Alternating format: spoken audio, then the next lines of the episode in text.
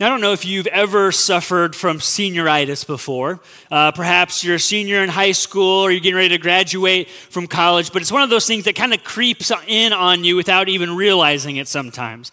Now, my senior year of college, we had this thing called a capstone project we needed to complete in order to graduate. And the project was done a few weeks before classes actually let out, and that was kind of it. And I think the professors probably got tired of all the students just not showing up. And so they made this rule that on the last day of class, you just had to show up to class, basically show your face to the professor, and they would mark that you were there and you had to graduate. If you didn't show up in that 2-hour time block, they wouldn't let you graduate. And so 2 hours of time to figure out, most of us live on campus, and I walked in with 1 minute and 58 seconds expired in that class. Almost didn't get to graduate because our local Taco Bell at the time was giving away free chicken flatbreads. Now, I'll show you a picture of these things because they are glorious, they are amazing. They changed my life. So much so, they made this mistake of being close to a university and saying, all you got to do is drive through and you get a free flatbread. You don't have to buy anything. And so what do a bunch of poor, broke college dudes do? We pile in a car and just drive around the parking lot like a bajillion times in a few hours. And I squeaked in there with the skin of my teeth. Now, senioritis is interesting because you've done all this work, you've done all this effort. Man, you just got to finish it off. You're right there. Can't you just kind of push through? And it's a result of apathy at that point, if we're being honest. I don't really care anymore. It doesn't really motivate me. Apathy is interesting because it has this ability to have this mindset creep in that, well, does doing something actually make a difference? That if I actually put in the work, is it truly going to change an outcome for my life? Now, when I think of apathy, there's one poster child that I think of, and it's this man here. I'll show you a picture of him. Stanley Hudson from The Office. Now, if you've seen The Office, you know about Stanley. If you haven't seen The Office, he's kind of this secondary character in the background. He kind of is always doing crosswords, doesn't care a whole lot, just kind of mumbles, just bleh about his entire work time at Dunder Mifflin. But there's one scene that I think really shows the picture of Stanley's apathy and what it is like to work at Dunder Mifflin with him. It's this clip. Check it out. In the bed that's too small, drive my daughter to a school that's too expensive, and then I go to work to a job for which I get paid too little. But on pretzel day, well, I like pretzel day. It's all it takes to get him excited. Just give him a free soft pretzel and he's in. Now let's just be honest for a moment. None of us really like apathy. And if we ever realize we're being apathetic towards something, we kind of want to fix it. And you might have found yourself apathetic at times in various things, whether it's your job, perhaps a relationship, a marriage, a friendship, your health. How many of you are going to be apathetic on your taxes, right? Like April 14th, you're logging on a TurboTax to get that thing done in time. We all kind of experience apathy in some time or another. And if you've ever been a Christian for a period of time, I'm going to guess you faced apathy face on in your faith as well. And as we wrap up this teaching series through the book of Philippians, if you just give me your ears for a few moments, I want to talk about this idea of apathy. Where does it come from, and how do we push back at it from a faith-based standpoint in our walk with Jesus? So if you have your Bible, I invite you to turn with me to the book of Philippians, the letter to the ancient church in Philippi. If you have sermon notes, you can get those out and follow along. All four entrances to our auditorium, there's little spots where you can grab your sermon notes, your communion, scripture memory verse cards as well. Next Sunday, we're kicking off a new teaching series called The Seven, in which we're going to be walking through the seven churches listed in the book of Revelation. But until then, here we are wrapping up the letter to the church in Philippi. Paul says this, picking up in chapter 3, verse 15. He says, all of us then who are mature should take such a view of things. He's talking about the passage right before, heavenward, focus on the things that are to come in Christ Jesus. And if on some point you think differently, that too God will make clear to you. Only let us live up to what we have already attained.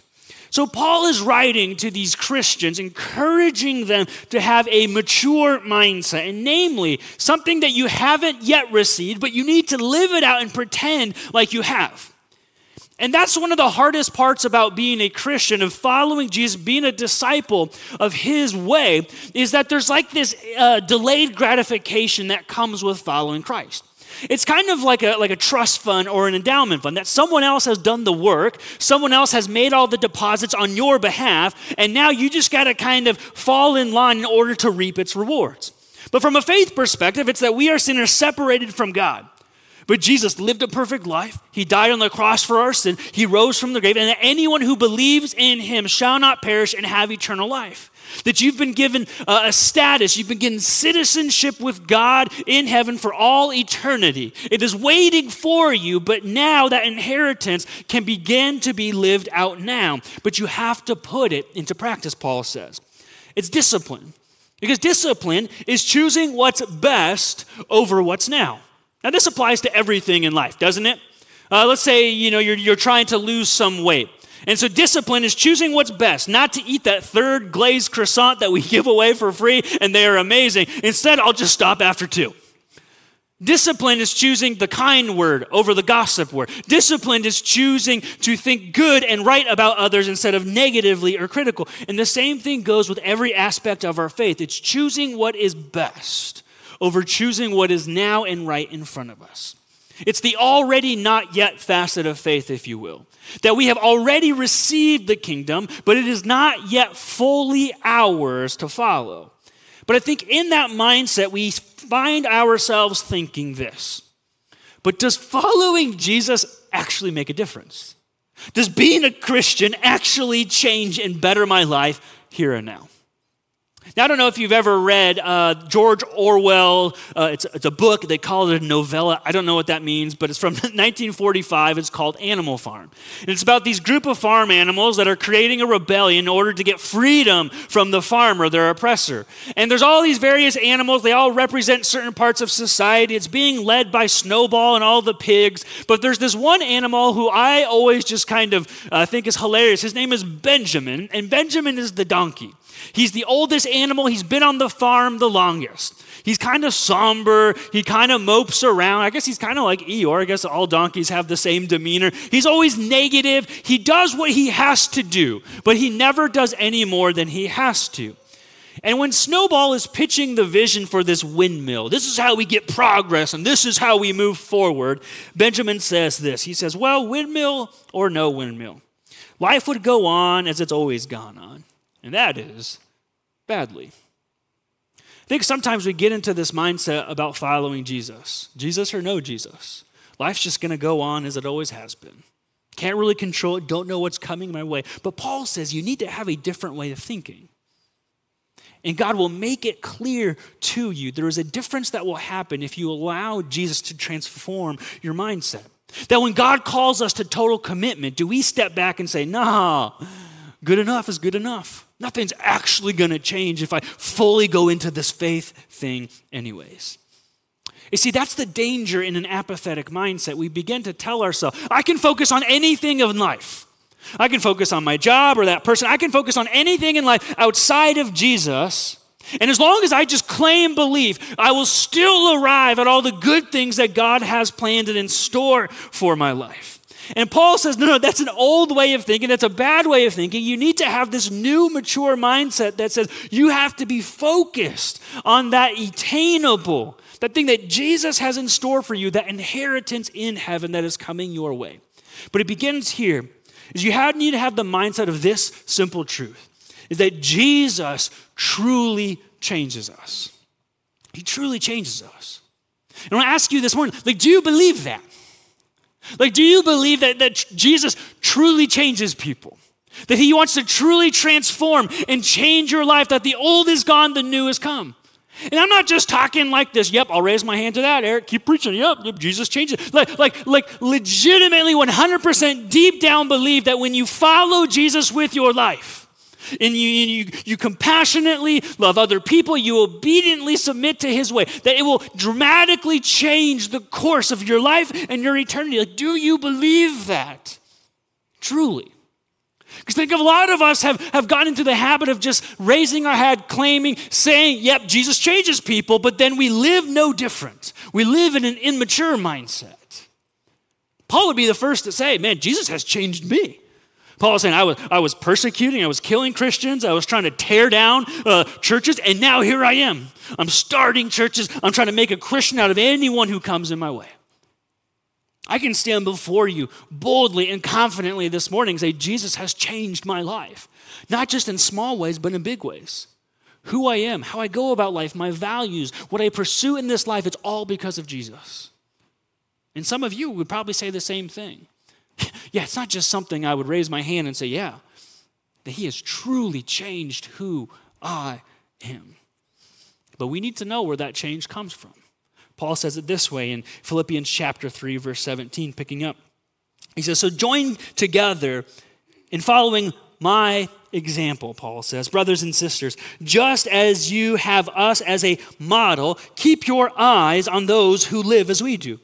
For as often told you before, now I will tell you again, even with tears, many live as enemies of the cross of Christ. Their destiny is destruction. Their God is their stomach, and their glory is in their shame. Their mindset is on earthly things. But our citizenship, he says, is in heaven.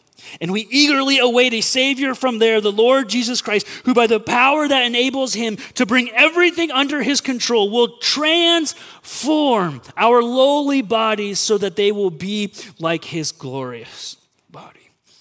Paul says you need to have your eyes focused. There's a model, there's an example that you follow, and all points to that eternity with Christ. But you need to have the discipline to strive towards it.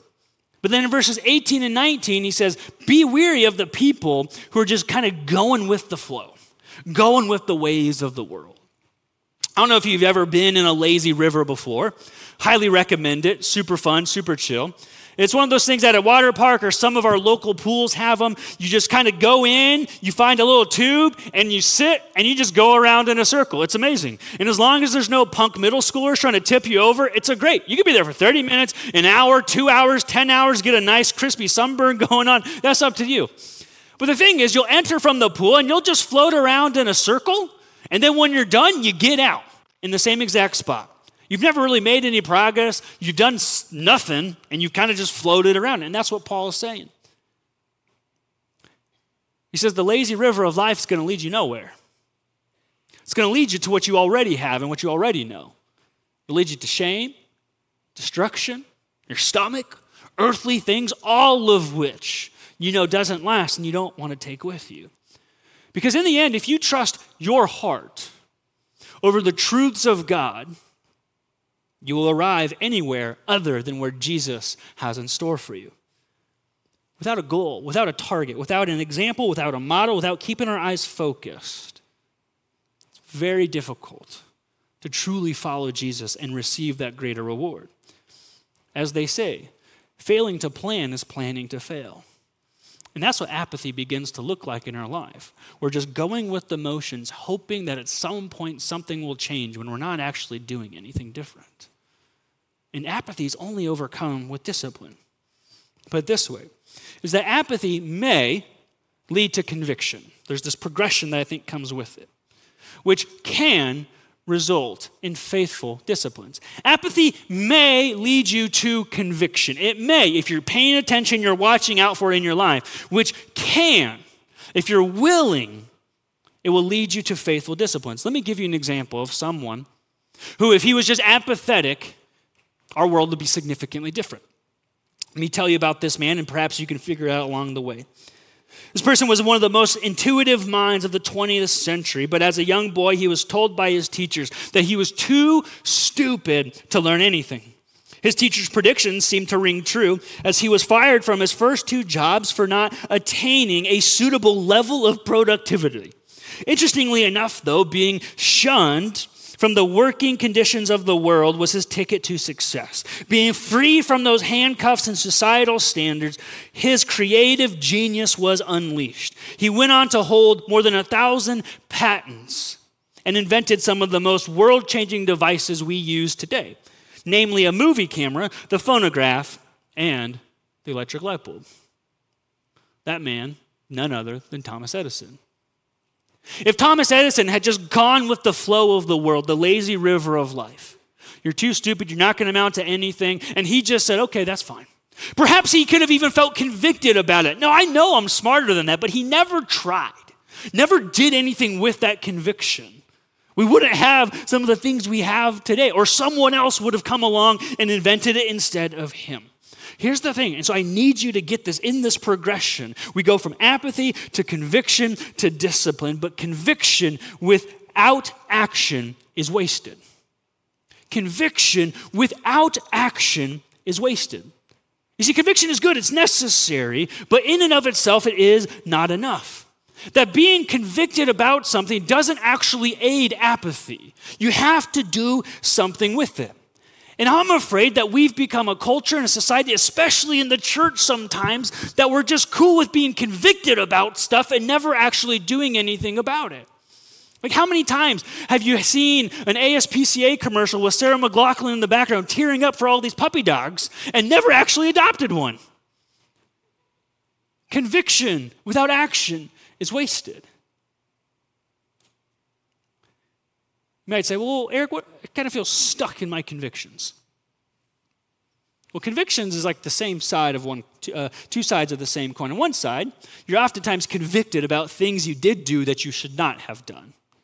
And on the other side of that coin is I'm convicted about the things that I should have done that I didn't do. Either way, you're convicted. And that's good and that's necessary. Some would say, according to Romans chapter 1, that's God's law being imprinted on your heart to know the difference between right and wrong to a certain degree, that it could be the Holy Spirit trying to reveal, hey, this is not helpful for you in life. But hear this, is that conviction is merely the layover to a faithful life of Jesus. It is not the final destination because conviction in and of itself does nothing. And you say, well, I'm stuck in my convictions, Eric. I'm doing this. I'm stuck here. I'm just convicted. I say, okay, well, first and foremost, know that God loves you. Know that God's grace is real. But the other side, too, conviction also shows you the way out. If you're convicted about something you did do that you want to stop doing, the answer's simple. Stop doing the thing. Like you can pray all you want, but God has already revealed it to you. And if you feel convicted, well, I want to pray more. I want to give for the first time. I want to get involved in a church. I'm just really feeling super convicted about this. The answer's there. Just start doing it. You know, like, people will come up to me after sermons. Man, Eric, that was a great message. You really convicted me. Stepped on my toes a little bit. I didn't like that too much, to which I said, I'll step harder. No, I'm just kidding. I don't do that. But I wanted to just say, are you going to actually do something with it, though? Are you making conviction the end game? That as long as you can wear it like a badge and say, yeah, man, I got super convicted this week. Me too, cool, high five, let's go about life. It's just a layover from apathy to conviction to faithful discipline. You ever notice how you don't just wake up disciplined in life? You don't wake up one morning, kind of stretch out and crack your neck, get all loose, and you're like, oh, it's 2 hours earlier than I planned. Unless, you got to go to the bathroom or whatever. But you know what I mean? You don't just wake up disciplined one day. All the things that I wanted to start doing, all of a sudden I found myself in the gym or eating 2 donuts instead of 3 donuts. Man, it just kind of happened. I don't know. This is great. I didn't make any new changes or differences, but here I am. I'm just a more disciplined person. You don't just stumble into discipline. It takes intentionality. It takes planning. It takes forethought. It takes just getting up and doing it. You also ever notice you can find yourself apathetic without trying? You ever find yourself reflecting on maybe a week, a month, a season, a year? Whew. Really let myself go.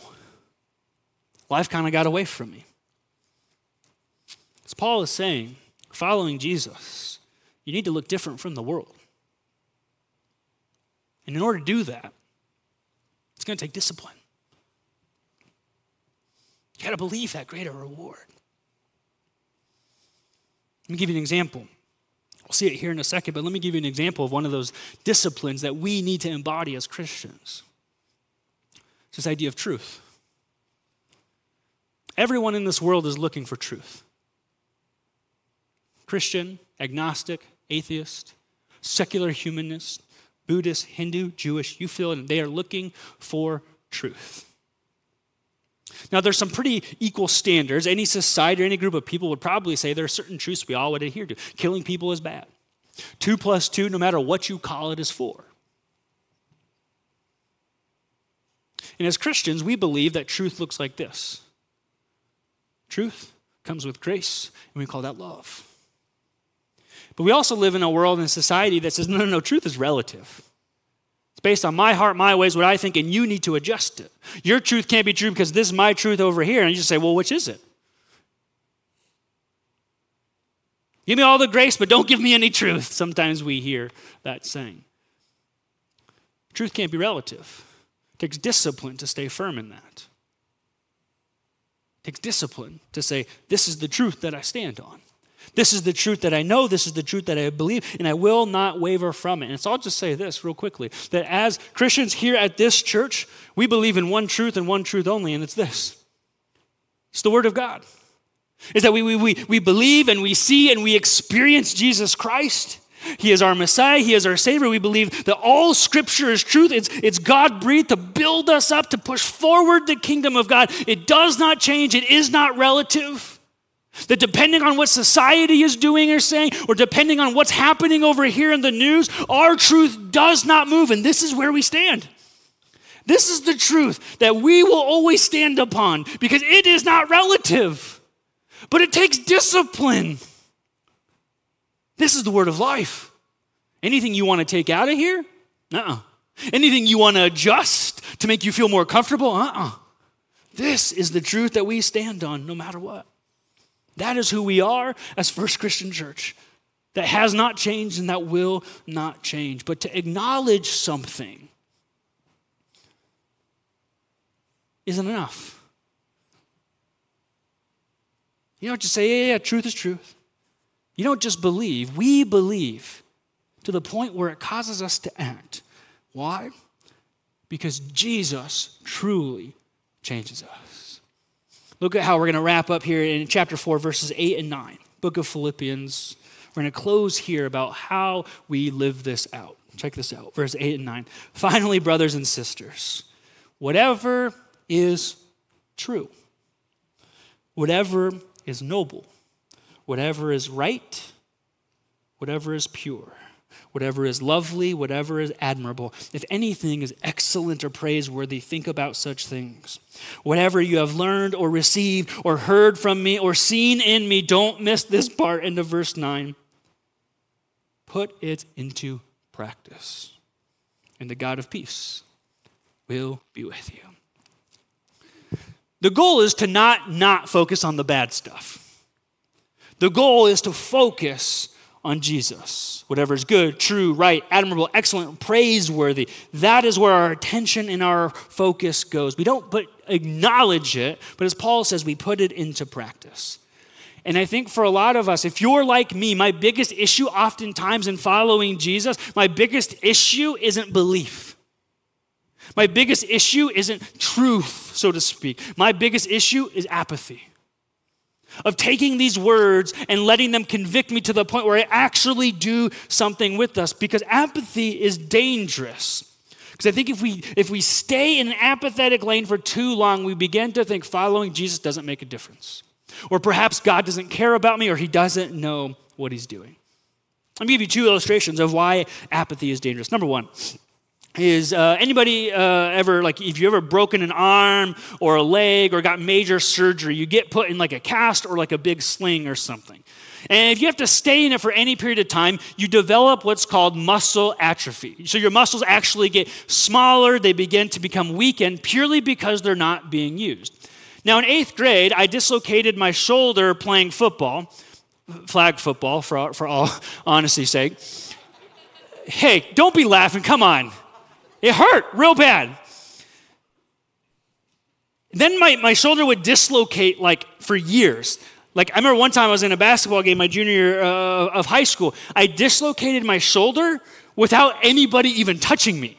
I just moved too bad and it just it popped out. It just was a thing happened. So finally, after 12 dislocations, they're we should probably get this thing fixed. So it's okay, so I got surgery and they put me in an immobilizer sling for 10 weeks. My arms had to stay like this. It had a cool little squish ball that and what, but after time, and now to this day, this gun is slightly smaller than this gun. I'm just kidding, there's no guns to show off here. As a result, why? Because for a period of time, it got weakened, it wasn't used. Let me give you another example. Do you know why babies cry? To get under your skin. No, I'm just kidding. That's what toddlers do, all right? I'm convinced of it. But babies cry because they need something. They call this a need loop. When a baby needs food or comfort or they're tired, they don't know how to communicate, so the only thing they know how to do is cry. So they cry and they cry and cry, and they hope that through their crying, someone will come and feed them, or someone will come and pat their bottom, or someone will come and comfort them, or someone will come swaddle them a little bit tighter. Now, they say if you go to an orphanage, you'll notice something interesting is that it's oddly quiet for how many babies are in there.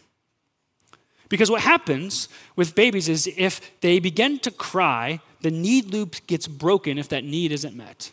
The baby begins to cry because they're hungry, but mom doesn't come feed me. The baby begins to cry because it wants some comfort, but no one shows up.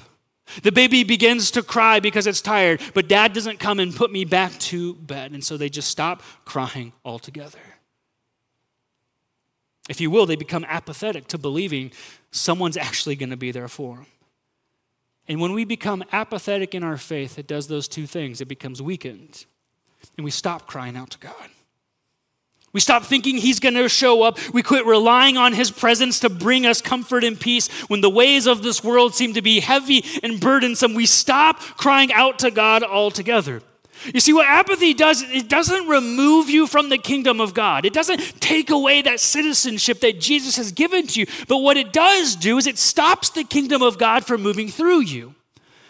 Apathy is dangerous because we get into this moment, we get into these seasons or these ruts, and we think, does God actually care about me?